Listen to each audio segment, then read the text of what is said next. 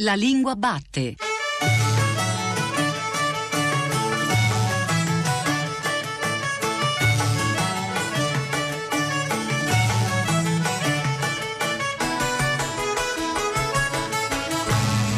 Buongiorno alle ascoltatrici e agli ascoltatori che ci stanno seguendo ora su Radio 3. Io sono Giordano Meacci e questa è La Lingua Batte, la trasmissione che ogni domenica va alla scoperta della lingua italiana. Oggi, domenica 24 marzo, proveremo a tracciare sulle carte immaginarie che registrano le onde radiofoniche una mappatura di topos e luoghi comuni. Navigheremo a vista tra le isole dell'originalità e gli approdi del genio, facendoci strada tra le paludi riottose della banalità. Per capire che peso hanno tutte queste parole nelle nostre vite, vite e quanto ci affaticano, remandoci contro, è il caso di dire, in ogni viaggio linguistico che affrontiamo.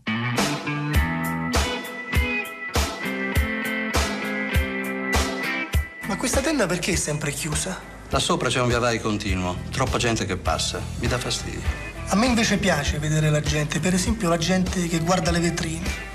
Di sabato io faccio su e giù con le scale mobili dei grandi magazzini quante persone che faticano per stare al passo coi tempi, per essere moderne, segretarie, bancari, casalinghe, tutta gente normale, sempre presa in giro perché fa una vita non eccitante. I miei studenti poi mi dicono, io piuttosto che entrare in banca mi ammazzo. Ma cos'è quest'odio verso la gente che lavora, verso il cartellino? E poi parlano con disgusto di quelli che vanno al mare a Ostia a fare il bagno perché dicono... Senta professore, si fermi un momento. Mi dica una cosa. Lei vorrebbe sapere precisamente com'è andata. Vorrei sapere tutto.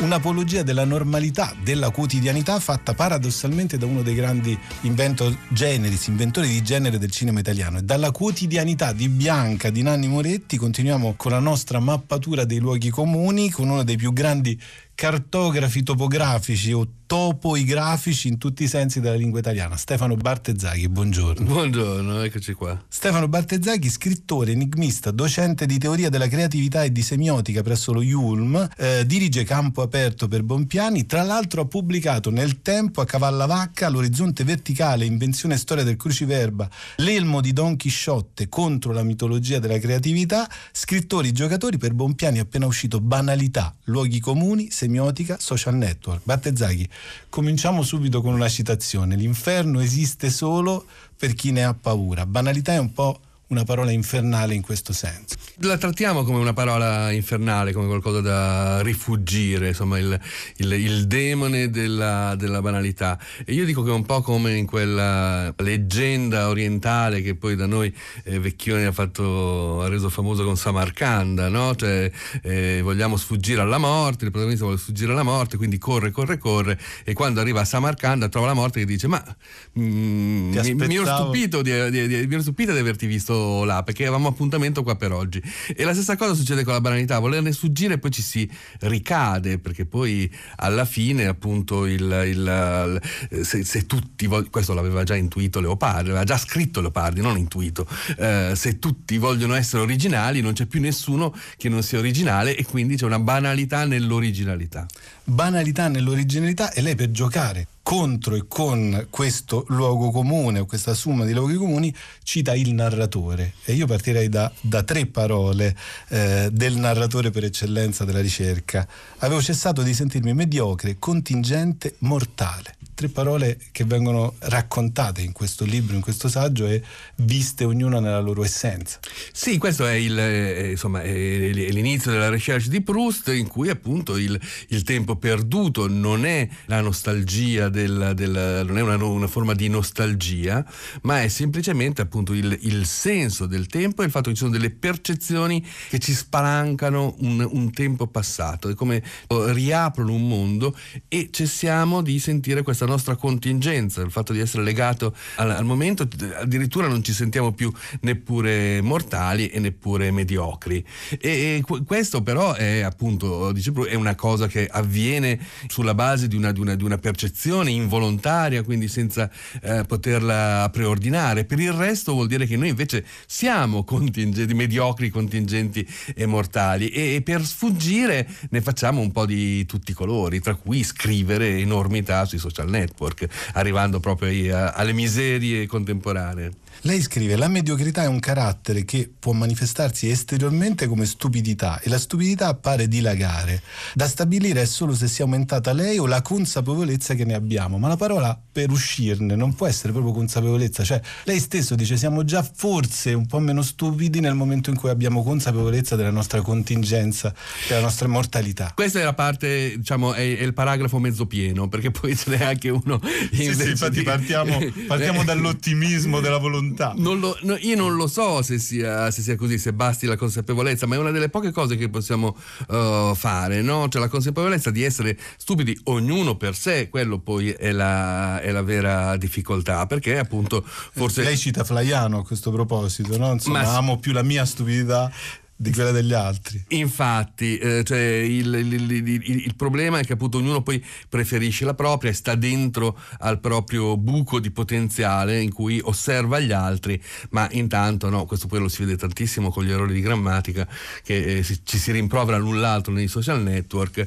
ma ognuno poi ne fa, ne fa alcuni, insomma, eh, la, la, materia spesso è anche, eh, non è neanche così, così, chiara. Quindi forse al di là di queste battaglie che, che si compiono queste logomachie, eh, in realtà mm, c'è una consapevolezza appunto da prendere anche su, su, se stessi, su appunto la propria fatale mediocrità. Lei in, in, questo libro raccoglie sei saggi capitoli, ognuno a sé stante, ma ci sono le parti pari e le parti dispari, in cui c'è sia la trattazione sia una sorta di gioco di enciclopedia dei luoghi comuni. Flaubert e Eco sono tra le righe, però parte con un saggio in cui cita un, un, commento sui social network, un commento a un'affermazione del Papa, ex cattedra, quindi del Papa, e spiega bene che eh, nel momento in cui un Papa come Bergoglio diventa Papa e dice buonasera, quella è proprio la negazione della banalità, perché parla al suo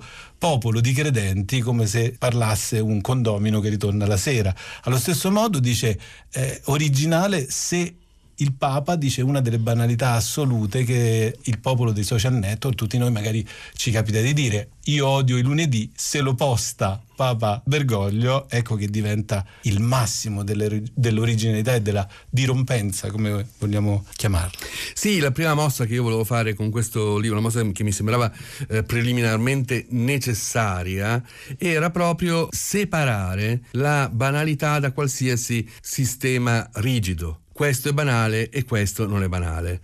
E la decisione, io già mi frullava l'idea di scrivere un libro del genere, la decisione l'ho presa la sera di Natale, quando uh, nelle more della digestione del pranzo natalizio ho riacceso, mi sono ricollegato e ho trovato che qualcuno aveva criticato la benedizione fatta da Bergoglio in quanto banale. E, e beh, Bergoglio, tra le altre cose, si augurava la pace per la Terra Santa e uno ha detto: Vabbè, non ha fatto niente di che, potevo far di meglio io, no? non, si è, non, si è, sforzato. E allora, se il, eh, i social network sono il luogo in cui è possibile accusare di banalità il Papa, cioè è pensabile, qualcuno ha detto: No, ma guarda che non l'ha detto proprio così, ma nessuno ha detto: Ma che diritto pensi di avere di dire al Papa che è banale? Allora vuol dire che i social network sono il campo di studio preferenziale per per la banalità contemporanea. Perché comunque noi quando scriviamo, quando scriviamo anche un post, trascriviamo la battuta che avremmo detto, no? Però non ci rendiamo conto che così non è che la stiamo dicendo, la stiamo comunque scrivendo. Resta lì, la si potrà cercare, la si potrà testimoniare, si potrà farci degli, degli, degli studi di, di, per esempio di eh, lessicologia e resta testimoniata. Questo ha anche delle implicazioni mh, mm, eh, diciamo di tipo giu- giuridico importanti, ma noi abbiamo l'idea di dirne una, come la diremmo al bar, e, e invece quella resta. E allora a quel punto questa banalità resta testimoniata e in qualche misura rappresentata e quindi anche amplificata, ma non è che si generi dai social network.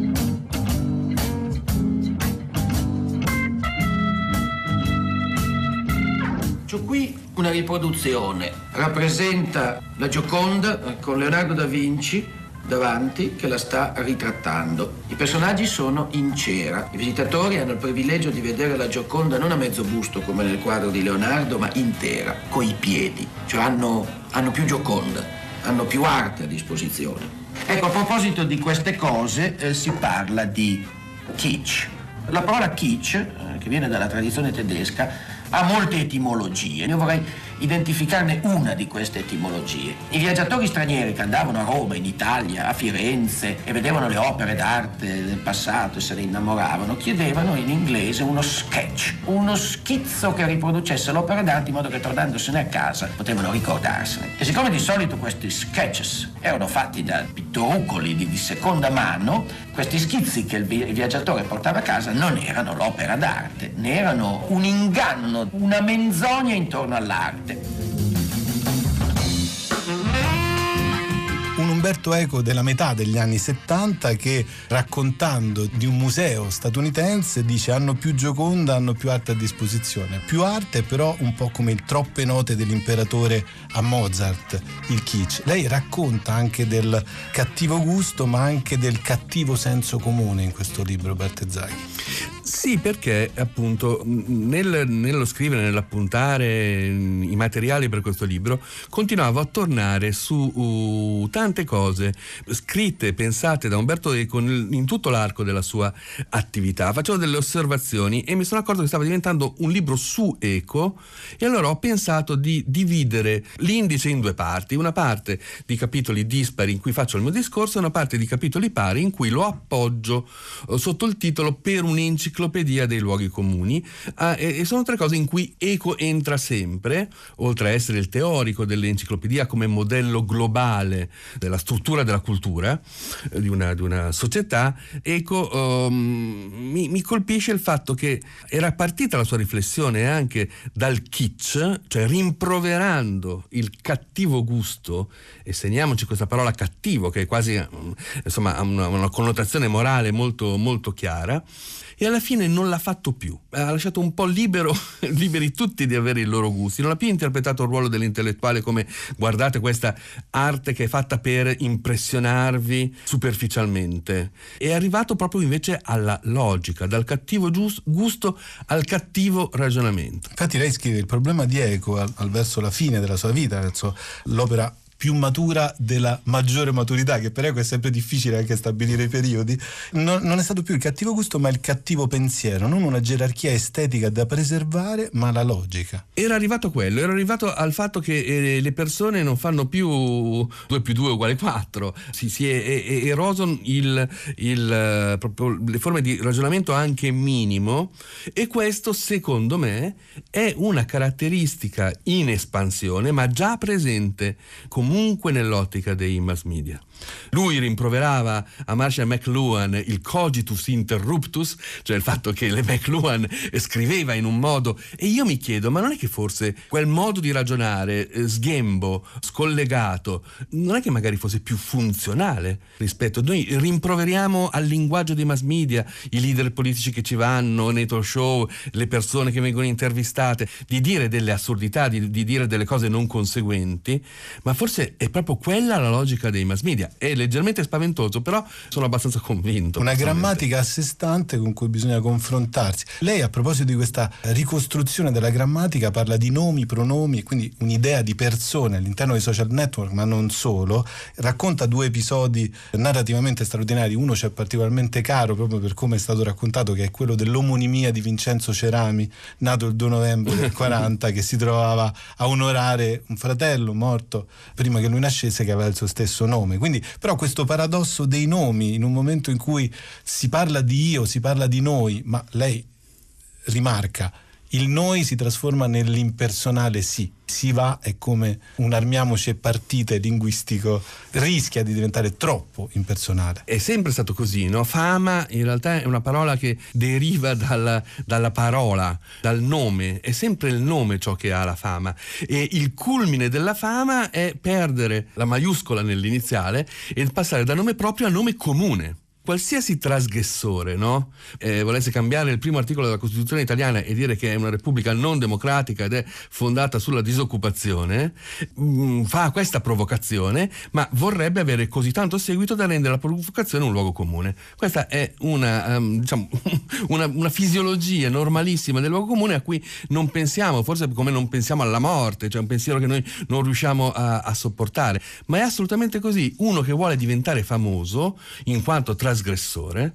bene che gli vada, vedrà le proprie trasgressioni diventare a loro volta una regola. E chi la trasgredirà quella regola? La trasgressione diventa quindi grammatica nel momento in cui è comune a tutti e mi viene da pensare anche al gioco che si fa quotidianamente con le parole quando, come nel caso di luoghi comuni, vogliono dire molte cose insieme. Penso a quella portineria in cui Laura Betti e Enzo Siciliano trovarono il cartello di non approfittare dei luoghi comuni scritto dal sì, portiere. I signori condomini sono pregati di non abusare dei luoghi comuni e Laura Betti si precipitò dal portiere a capire e ovviamente dicevano di non lasciare i passeggini nel sottoscala purtroppo. Ma sì vogliamo sfuggire i luoghi comuni ma loro ci balzano addosso ci rincorrono e li abitiamo forse. Chiuderei Bartezzaghi con un'idea, anzi con un'idea, invenzio, disposizio, locuzio, axio, memoria, quindi il cuore della retorica, anche se la nota che lei fa partendo da una serie di, di, di trattati, di saggi da Barthes in poi, axio e memoria come parti rivisitate nel nostro tempo, perché sono quelle che sembravano perdersi di più e che invece stanno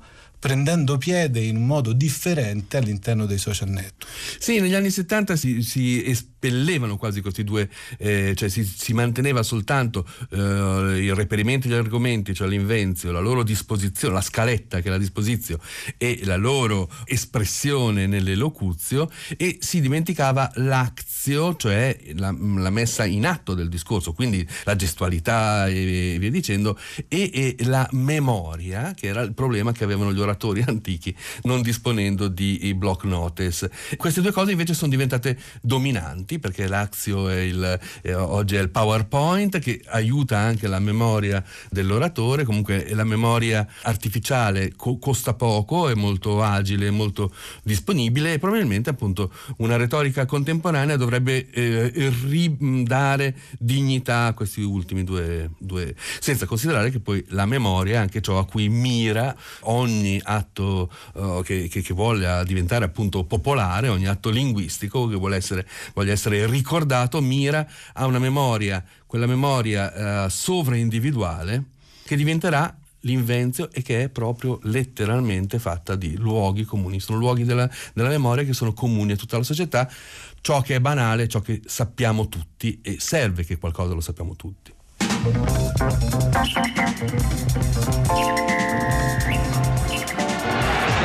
fuori classe questo Junior, eh? Guarda che bicipiti, che coscia che c'è. Eh, bellissime. Chissà quando costa, ammettendo che è in vendita, è in vendita? Sì, è in vendita. Giginio lo potrebbe portare in Italia quando vuole. Sì. Perché lui e Junior sono... Sono fratelli di Lecce. Eh. Ma quante mammelle c'aveva la mamma di questo Giginio? Tutti fratelli di Lecce erano. C'era la centrale del Lecce. E sarà pure un luogo comune quello di interrogarci quotidianamente sulla corretta pronuncia di parole che dal latino si diffondono nel mondo e poi tornano in italiano, ma visto che il mondo intero è, si spera nel giusto modo, un luogo comune, noi perseveriamo e giriamo il dubbio del nostro ascoltatore Vito a Silverio Novelli nella nostra Accademia d'Arte Grammatica.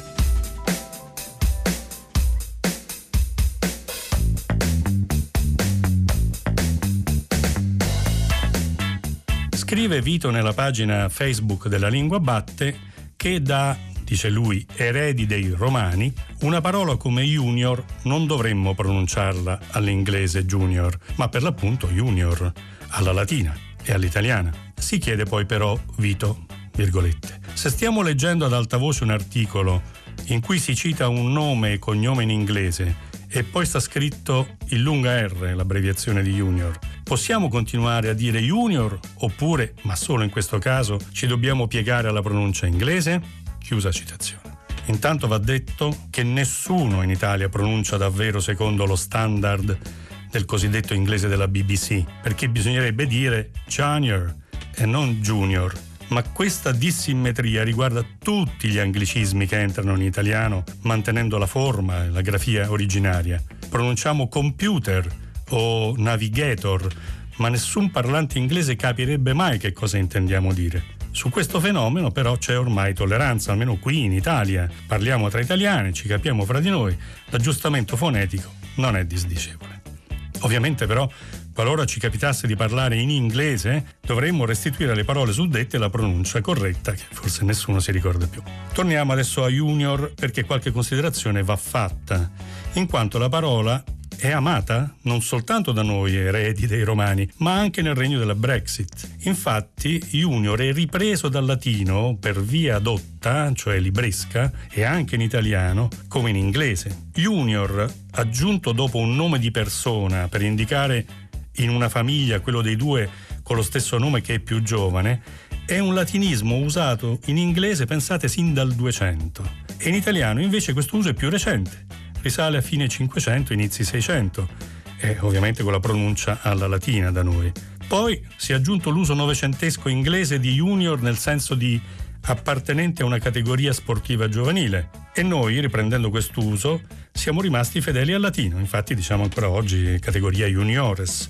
Infine, l'era, diciamo così, mondializzata delle aziende e dell'aziendalismo ci ha portato dall'inglese d'America l'uso di junior come professionista alle prime armi. Ed è senz'altro quest'ultima mh, potente ondata semantica che ha determinato un'espansione della pronuncia pseudo-inglese junior. Ecco, ciò detto, concordo con quanto scrisse qualche anno fa Beppe Severnini, un giornalista sempre molto impegnato nel ricordare le virtù e gli usi della nostra lingua, quando questi usi sono o nefandi o criticabili. Cito i nomi latini sono nostri, non loro. Perciò plus si pronuncia plus, non plus. Media si dice media, non media. Junior si pronuncia junior, non junior. Se il fidanzato insiste affinché diciate junior, non cambiate pronuncia, cambiate fidanzato.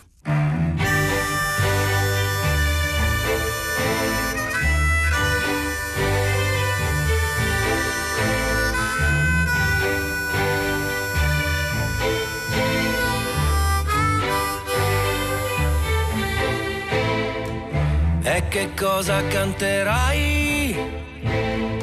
Che cosa ti rimane in testa?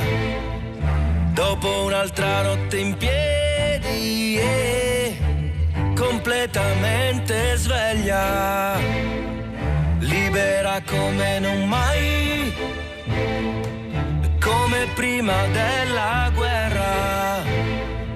E ti ringrazierò questo è quello che ci resta. E gli altri cresciuti con te hanno perso la testa. In piedi sul tetto del tram e comincia la festa. E che cosa canterai? O solo ti rimane in testa?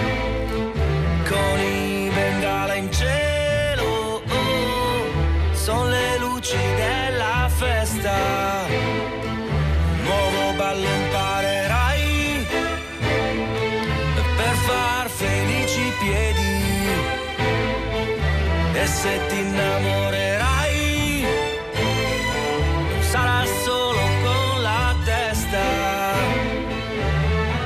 e quelli cresciuti con hanno capelli lunghi, i denti bianchi e la voglia di spaccarsi comunque.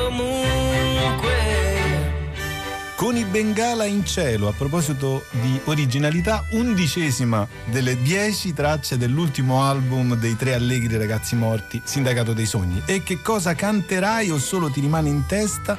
con i bengala in cielo sono le luci della festa, versi apparentemente espliciti che però all'improvviso esplodono per l'appunto come bengala e per parlarne di questo e di altro, oggi qui con noi Davide Toffolo che con Enrico Molteni e Luca Masseroni è i tre allegri ragazzi morti. Buongiorno Toffolo. Ciao, buongiorno a tutti, sono felicissimo di essere in questa che è la mia trasmissione, una delle mie trasmissioni radio preferite. Questo ci fa molto piacere e Davide Toffolo è scrittore, graphic novelist, disegnatore, musicista, frontman. Con i tre allegri ragazzi morti dal 1994 a oggi ha pubblicato tra l'altro Mostri e Normali la seconda rivoluzione sessuale primitivi inumani e da poco l'ultimo, il nono album Sindacato dei sogni. La parola chiave è sogni, però, anche se Sogni del sindacato trasformerebbe immediatamente l'album in un esplicito referenziale album civile, che in parte è. In parte è, in parte eh, siamo sempre stati e continuiamo a essere um, un gruppo anomalo, diciamo così, legato a, a, una visione immaginifica della realtà, quindi in qualche modo anche dei protettori di sognatori. Quindi forse è giusto che questo disco nuovo si intitoli Sindacato dei Sogni. Anomalia è una parola che ci piace molto e che è anche una etichetta. Le etichette non valgono, però è una bella etichetta per raccontare il lavoro dei tre allegri ragazzi morti negli ultimi più di 25 anni. E partiamo però dalla prima canzone dal primo testo dell'album che è Caramella, scandita da un'identificazione Io sono te che forse se c'è un modo di raccontare l'amore, io sono te, potrebbe essere quello più giusto, ma all'interno si celano rimandi, eh, confronti letterari, una filastrocca nel bosco delle ortiche, amiche delle formiche e sotto questi fiori il mostro che hai cercato fuori. Mostro è parola chiave anche questa della produzione dei tre allegri ragazzi morti. Lo è, ehm, mostro è tutto quello che non è omologato, è, è un altro che fa paura e, e noi abbiamo sempre raccontato l'altro che fa paura, o perlomeno siamo sempre stati dalla parte dell'altro che fa paura, questo è sicuro. Poi queste parole mh, bellissime che hai recitato, che sono parte della canzone, effettivamente alcuni scrittori di canzone dicono che sono stati ispirati, ma questa volta posso dirlo esplicitamente, abbiamo copiato da un grande, da un grande poeta italiano che si chiama Caproni, mh, lo dico per amore ecco, della verità.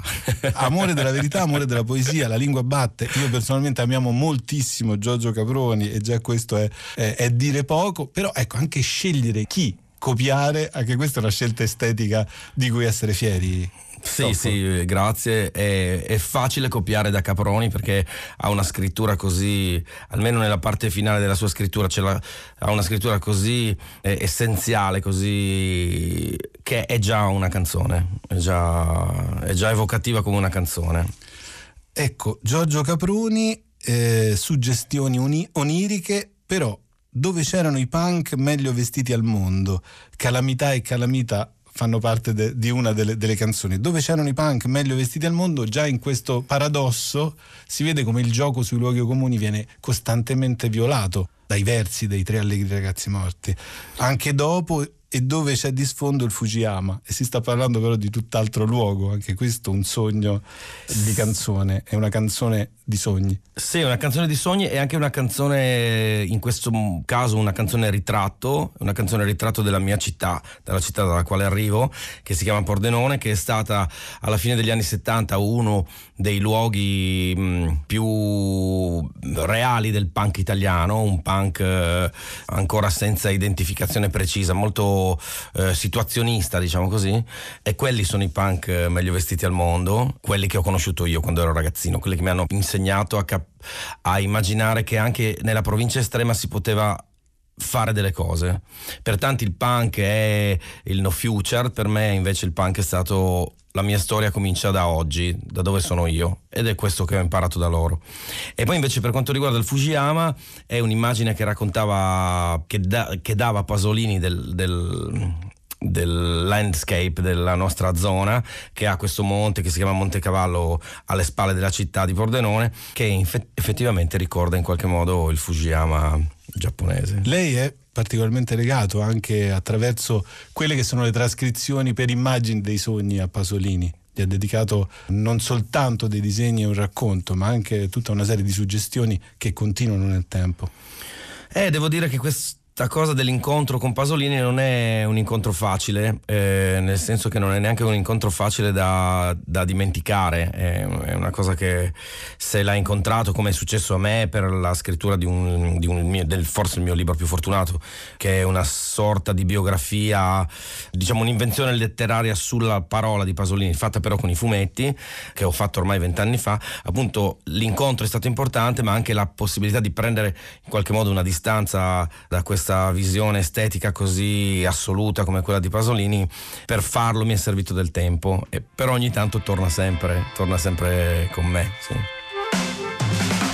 capirai solo da morto, è il destino di chi è soltanto un po' più avanti di te, mi capirete solo da morto, è il destino di te, ci capirete, solo da morti.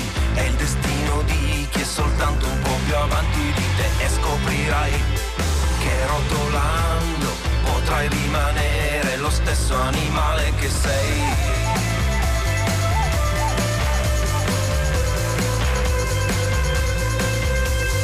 Si fermeranno tutte le stelle il giorno esatto della tua prima volta con me e canteranno tutte le genti che è stato il destino a fare ciò che voleva di noi.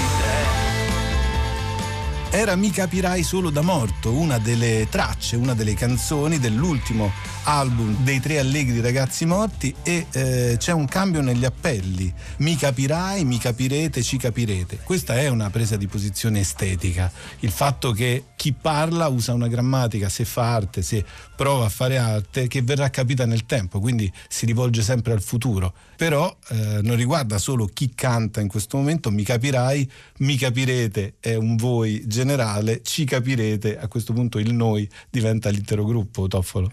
È proprio così, è anche un gioco, perché i ragazzi morti sono sempre rimasti nella costruzione, diciamo così, del- della merce musicale, sono sempre rimasti una specie di mistero e questo mistero è probabile che si svelerà soltanto da morti. Da morti. Beh, però l'arte, celare un mistero nell'arte significa mantenergli una vita costante proprio nelle riappropriazioni che di ogni canzone, di ogni testo, di ogni musica si fa poi da fruitori. Sono d'accordissimo di questo e anzi la difficoltà di cons- della nostra musica, della nostra idea di essere consumate, dovuta al fatto che non abbiamo un'immagine pubblica, che siamo comunque un luogo di mistero anche, ci ha dato una possibilità di essere nuovi per un periodo veramente lungo perché noi siamo al nono disco abbiamo fatto 25 anni di lavoro sul territorio di vita sul territorio assieme alle persone che vanno ai concerti eh, rimanendo comunque in qualche modo difficilmente consumabili più difficilmente consumabili Difficilmente consumabile è un augurio che qualsiasi artista eh, vorrebbe avere per sé e fare all'arte che, che gli piace. Un'altra delle canzoni, sempre in linea con questo tipo di affermazione, ma anche con questo gioco su sia i luoghi comuni, sia l'originalità, sia l'originalità di quello che si grida sempre in arte. C'era un ragazzo che come me non assomigliava a nessuno, quindi si gioca con la canzone pop italiana e anche la canzone d'autore, perché insomma questa, c'era un ragazzo che come me amava i Beatles e Rolling Stones, è un po' una sorta di via di mezzo bella tra gli stili della canzone d'autore e quella pop. E però si chiude con questa volta non canto, questa volta ti ascolto, che rimanda a quell'Io sono te caproniano di cui parlavamo all'inizio. Anche questa canzone effettivamente è il ritratto di come mi sentivo da ragazzino, perciò alla fine degli anni 70, primi anni 80, e che cosa voleva dire avere addosso la divisa di un punk, diciamo, di un, eh, che con la sua fisicità cercava un'identità. Ecco, questo è più o meno il senso della canzone. Per quanto riguarda il salto finale che, mm, che mi hai suggerito, lo prendo, lo abbraccio. Penso che sia una bellissima parafrasi dell'idea eh, della canzone, un legame col resto del disco. C'era un inverno che come il mio aveva i miei stessi colori, questo è uno dei versi da citare e forse da conservare di questa canzone. Tra l'altro voi continuerete adesso ma anche nel tempo con questo tour che, vi porta eh, a contatto con i vostri ascoltatori ma anche con gli adepti, come vogliamo dire, dei tre allegri ragazzi morti e sarete per esempio a aprile a Milano e a Roma. Mi piace però citare di questo disco, di, questa, eh, di questo nuovo lavoro, non ci provare perché testimonia di una continuità che serve anche ed è artisticamente utile in questo tempo. Io sono lo zingaro, io sono il mare, sono il povero da allontanare, sono un ragazzo morto, un gatto da scuoiare, quindi c'è un'affermazione di quello che si è, ma anche una compartecipazione di quello che è allontanato in questo tempo più che in altri tempi, Toffolo. Questo brano è un brano bandiera di, per quello che siamo realmente, i ragazzi morti. L'ho voluto eh, scrivere in modo esplicito in questo momento nel quale sembra che la musica, anche quella diciamo pop rock come quella che facciamo noi, chiamala poi trap, chiamala quello che ti pare, però insomma è quella cosa lì, la musica dedicata ai ragazzi che ascoltano musica, perde la voglia di raccontare una condizione. Io voglio ribadire la nostra condizione che è questa, quella di essere degli zingari volontari, di essere dei diversi volontari e di stare con gli ultimi che sono i poveri e che sono quelli che nessuno vorrebbe vedere di questa realtà che viviamo.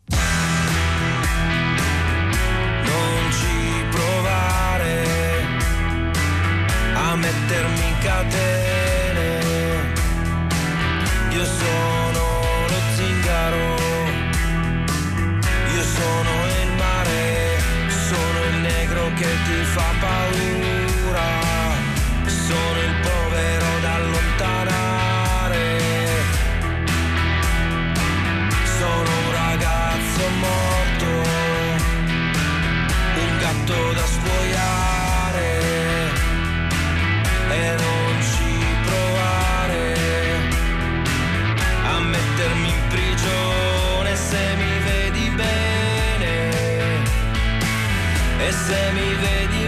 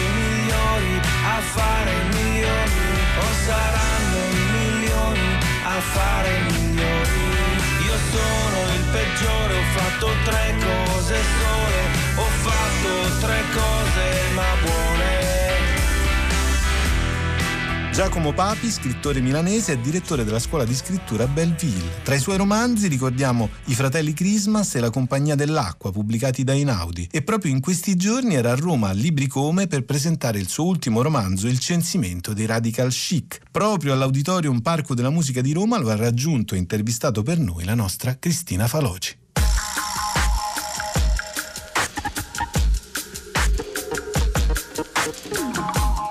Siamo a Libri Libri Come Libertà, decima edizione. Il libro perfetto per questa edizione è sicuramente quello di Giacomo Papi, Il censimento dei radical chic, che è presentato da Mattia Feltri. Allora, il libro è costruito su un doppio registro, gli eventi narrati, una catena di delitti che porta a una deflagrazione imprevedibile ma forse necessaria, e poi l'apparato di note, molto curioso, dove si svolge praticamente un'altra narrazione, un controcanto linguistico che a un certo punto si interrompe. Ecco, da dove nasce l'idea di questo racconto parallelo? Eh, le note le uso in tutti i romanzi che ho scritto fino ad ora. Questo è il primo in cui però dalle note è sgorgato un secondo romanzo, una, so- una seconda storia che si interrompe, come hai detto, ma, ma poi continua e porta a un colpo di scena. Il libro è organizzato come una specie di giallo perché parte dall'omicidio di un professore che fa un errore totale, cioè cita il filosofo Spinoza in un talk show e viene subito rimbrottato dal conduttore che gli dice questo è un talk show per famiglie, quindi non permetto a nessuno di usare parole difficili. Tornato a casa viene ucciso, seguiranno altri delitti in cui gli intellettuali appunto vengono esposti alla rabbia del popolo. Eh, in realtà più che il, ehm, l'assassino del professore si cerca di capire cosa è successo agli intellettuali in Italia e non solo in Italia, perché in Francia, in Inghilterra, in America vediamo fenomeni simili, per cui da figure autorevoli sono diventate sinonimo di elite, quindi di colpa e di colpevolezza. La seconda narrazione, quella delle note, appunto sono il luogo dove viene messa in discussione anche corretta la forma linguistica del romanzo che ne porta i segni evidenti. Restano appunto le parti cancellate nel testo, che sono appunto o da cancellare o da sostituire sostituire perché ritenute troppo difficili a giudizio insindacabile dell'autorità garante per la semplificazione della lingua italiana che sovrintende appunto a tutto il libro. Semplificazione vogliamo leggerla in questo caso come banalizzazione. Ecco, la forma in questo caso sembra quanto mai coincidere col contenuto, ma quanto è stato difficile scrivere Papi in una lingua sempre sotto autoosservazione? Beh, è stato difficile ma è stato anche interessante perché mi ha costretto a interrogarmi su ogni parola sulla, sul dovere, poi io penso che il dovere di uno scrittore sia quello di comunicare e farsi capire, il che non significa che eh, non si debbano cercare pensieri complessi. Quindi è stato difficile, è stato divertente perché questo funzionario redattore, Frun, che corregge, prende via via vita e, ed è forse il personaggio più simpatico, mi viene da dire, del libro. Quindi è stato molto divertente, mi ha consentito di mettere in discussione quello che scrivevo mano a mano che lo scrivevo, quindi di sorvegliare la lingua e lo stile un'autoanalisi perenne praticamente. Allora la sua storia Papi è un mondo all'incontrario, possiamo dire, come solo in un incubo potrebbe accadere. Forse Francesco De Gregori lo definirebbe un incubo riuscito. Oggi si parla di, di romanzo distopico, ma nell'assurdità appunto della vicenda che ci ha um, accennato, il tutto però ha una sua inquietante verosimiglianza. Eh, la realtà supera spesso la fantasia e non è un luogo comune, ma qual è allora la sfida per un narratore? Lettore oggi? Ah, le sfide sono tante. Io penso che questo romanzo, che non definirei distopia quanto non so, omocronia, nel senso che racconta un tempo parallelo al nostro, leggermente diverso, cerchi di raccontare il presente attraverso la letteratura eh, e attraverso l'umorismo.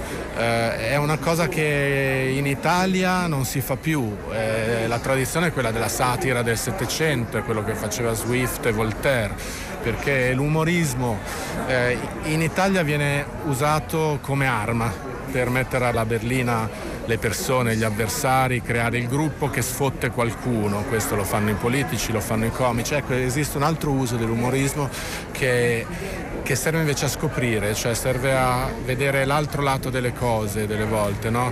riuscire a ridere delle cose anche che ci fanno più paura, delle volte ci consente di vederle meglio. Io ho cercato di fare questo.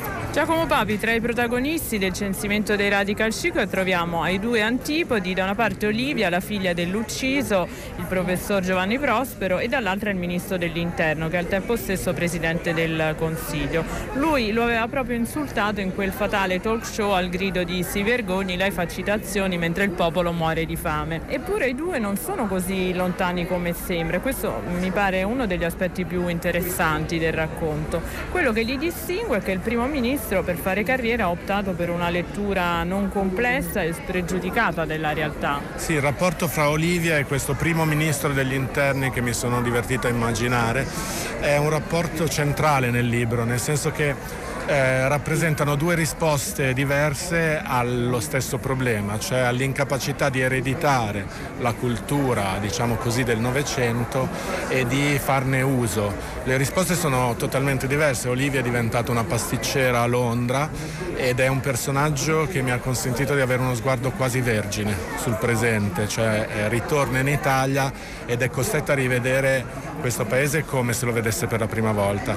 Il primo ministro invece la risposta del primo ministro degli interni è nascondere la propria cultura e la propria intelligenza perché ha compreso che il consenso oggi si ottiene abbassandosi a livello dei più bassi invece che cercando di alzarli, che è un inganno, è l'atteggiamento più elitario che possa esistere questo, perché presuppone l'idea che il popolo non possa mai elevarsi e capire la bellezza, capire la complessità, è come se appunto dovesse essere nutrito di cose semplicissime, dell'atteggiamento che va di gran lunga per la maggiore, per esempio in televisione, in pubblicità, ovunque. Ti preferivo così, coi capelli raccolti un po' alla come ti pare. Cappellino nero in tinta col maglione verde militare. Ai vernissage alle mostre di Gauguin, la cultura mi prendeva schiaffi e tu radiosa e lucente fra tartine di rose e seitan ed io distratto e con la faccia del solito perdente mi consolavo all'open bar ai, ai,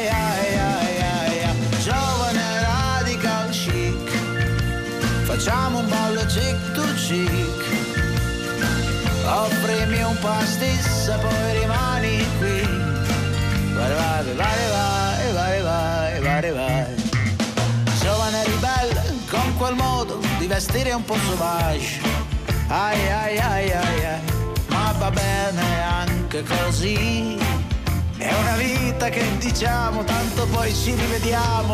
Te lo dico per me andrebbe bene anche quel baretto in centro frequentato da disagiati e laureati come me. Non credo ci si debba preoccupare non ci faranno mica citare il capitale giovane radical chic. Facciamo un ballo cheek to cheek offrimi un pastis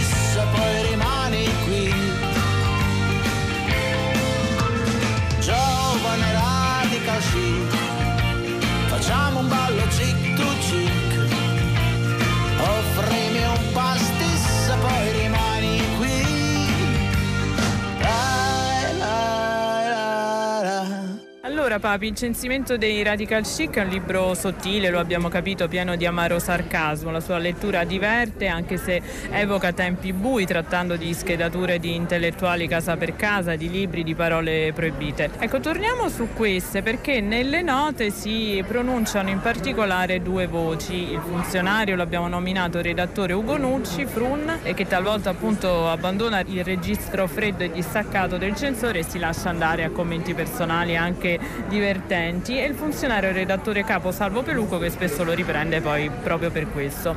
Al contrario di Olivia e del primo ministro, loro all'inizio sembrano simili proprio per la funzione che svolgono, ma in realtà si riveleranno molto diversi. Ecco, viene il dubbio che quello che li distingue in definitiva sia proprio la cultura. È proprio così nel rapporto fra questi due funzionari che inizialmente sono molto burocratici e poi mano a mano iniziano uno scontro anche, eh, che è l'elemento forse comico del libro, eh, c'è la mia idea che anche nei momenti più bui, quando sembra che tutto sia perduto, quando sembra che non ci sia spazio più per l'intelligenza, per le parole, in realtà eh, usare le parole è un bisogno dell'uomo come mangiare e bere, per cui quella cosa lì io credo che non, non possa morire e quindi in qualche modo ritorna su e ritorna su anche da, dai luoghi in cui meno te l'aspetti, in questo caso l'ufficio del garante per la semplificazione del linguaggio che sarebbe il posto dove invece le parole dovrebbero essere più sorvegliate. A proposito di cultura, a un certo punto per spiegare il clima di odio che si respira nella vicenda, un personaggio dice un sapiente di cui non ti fidi diventa un imbroglione che ti vuole fregare. Oppure in uno dei pochi incontri tra il primo ministro e Olivia, lui le dice il popolo non si deve elevare a livello dell'elite, sono le elite che devono abbassarsi a livello del popolo, lo dicevamo poco fa. Eh, un tema molto attuale, molto presente nel libro, del resto eh, nell'avvertenza era riportato i fatti narrati in questo libro accadranno. Ecco l'impressione che per certi versi ci siamo già arrivati. Sì, questa per me è la cosa più inquietante. Io mentre lo scrivevo pensavo di esagerare, ogni, ogni cosa che scrivevo dicevo no, questa è troppo esagerata, non è verosimile, dopodiché il libro è uscito il giorno che Lino Banfi è stato nominato membro all'UNESCO ci sono stati eh, in Francia aggressioni a intellettuali e filosofi, eh, la polemica su Sanremo come golpe dei radical chic, ricordo insomma qualche cosa di vero questo libro annuncia.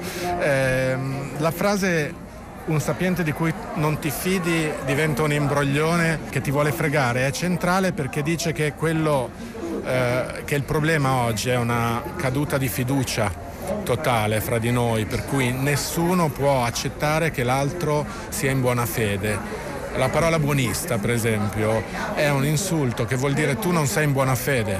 Se io ti dico comunista o fascista, io dico che tu hai un'altra idea, ma riconosco la legittimità della tua idea. Buonista vuol dire la tua idea non è legittima perché tu stai fingendo e quindi su questo terreno non può esserci dialogo e quindi non può esserci democrazia. Per chiudere Giacomo Papi, resilienza nel romanzo neanche a dirlo è una delle parole proibite appunto da questa autorità garante, ma la forma di resistenza che gli intellettuali sotto assedio da lei raccontati attuano si gioca proprio sulle parole. Allora un finale non poi così pessimista, ecco, al dilemma sull'utilità della cultura che percorre percorre tutto il libro, alla fine una risposta lei sembra darla. Sì, io penso che alla fine appunto eh, l'intelligenza, la cultura, il bisogno di ridere, di cercare di capire siano dei bisogni profondi dell'uomo, siano dei bisogni che vanno reinventati in altre forme perché quelle vecchie sono a un capolinea, diciamo la figura dell'intellettuale del Novecento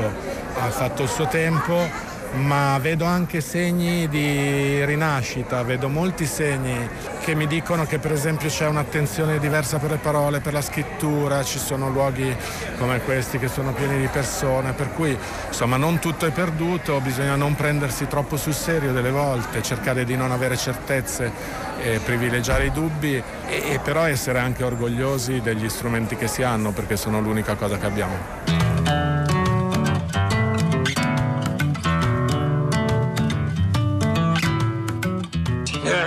Eh, stupido legno. Oh. Ah, diavolo, questo... Dannati chiodazzi del cavolo supercolla delle mie palline! Stai fermo! Affandio ma io ti rompo il... Homer! Cosa c'è Flanders? Eh. Marge, vuoi sentire una cosa buffa? Flanders crede che io imprechi troppo. Io, beh, io... Marge, non stai ridendo? Aspetterina, forse ha ragione. Ma che bella sorpresa! Marge che parteggia per Flanders. Potremmo avere una sola conversazione dove non tiri in ballo il tuo eroe nel Flanders? A dire il vero, Homer, sei tu Senti, che siamo andati oltre, Marge. Eh, forse è vero, sì è vero che prego un po'. Ma è così che Dio mi ha fatto. E sono troppo vecchio per smettere adesso. No, che non lo sei. Quando mio padre lasciò la marina, imprecava tutto spiano. Gli è quasi costato il suo lavoro come fotografo per bambini. Così mia madre mise in cucina il dindarolo della parolaccia. Ogni ogni volta che lo imprecava doveva metterci un quarto di dollaro. Che ne pensi? Sai, Marge? L'autoperfezionamento è sempre stata una mia passione. Avanti al dindarolo della parolaccia!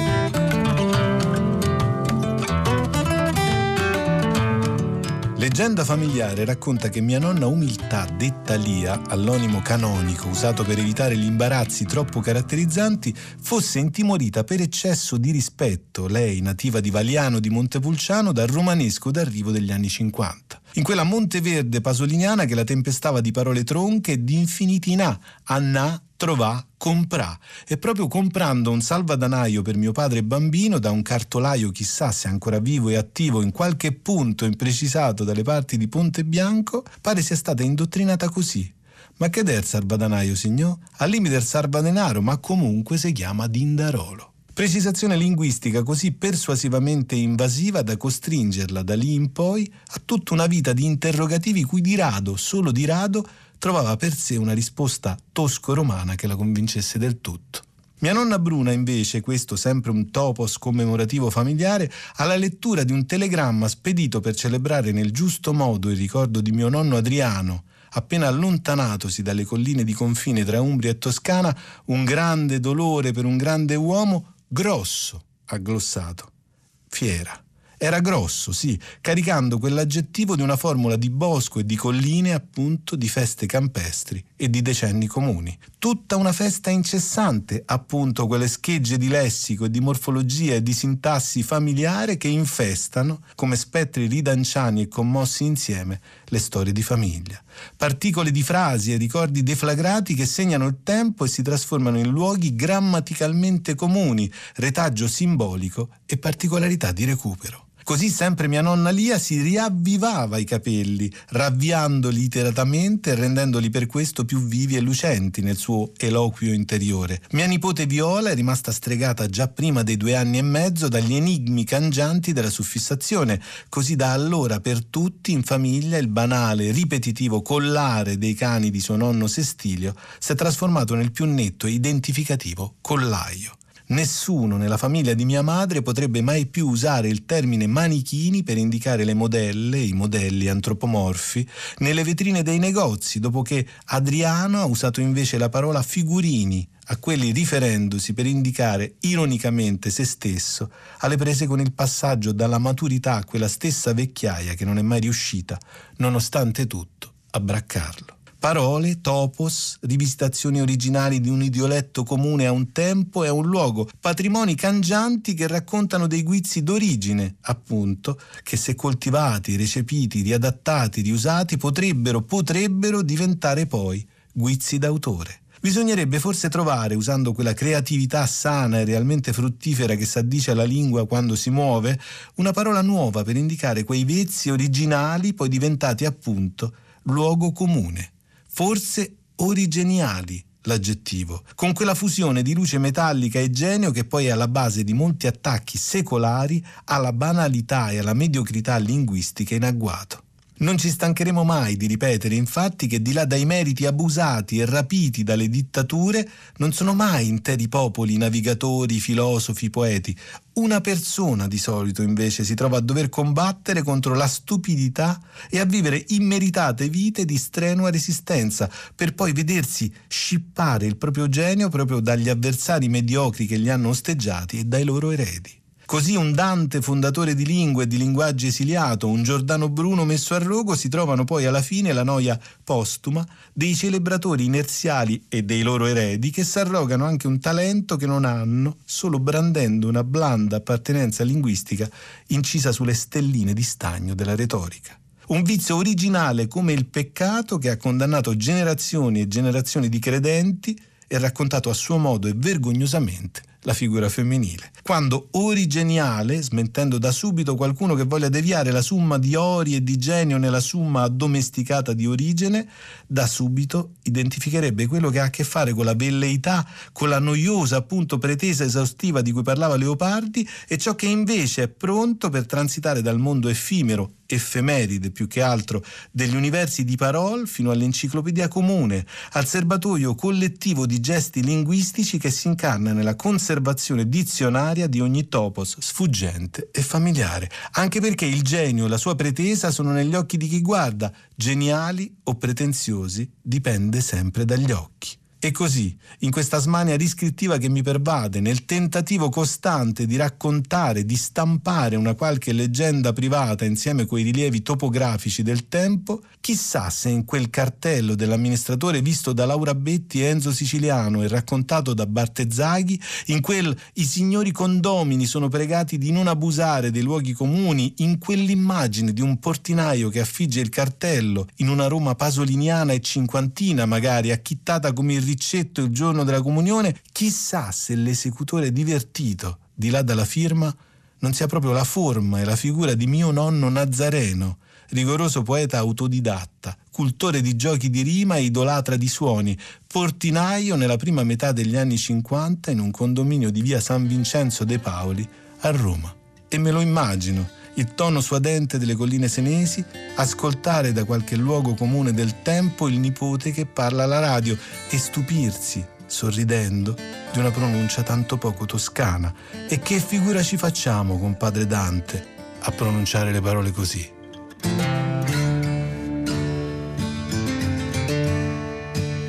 Kerouac dreamed, a poet's dream. He said the poem comes from where you've been. It's in an ocean, a trick of fate. It's in taking to the road when the road can't wait.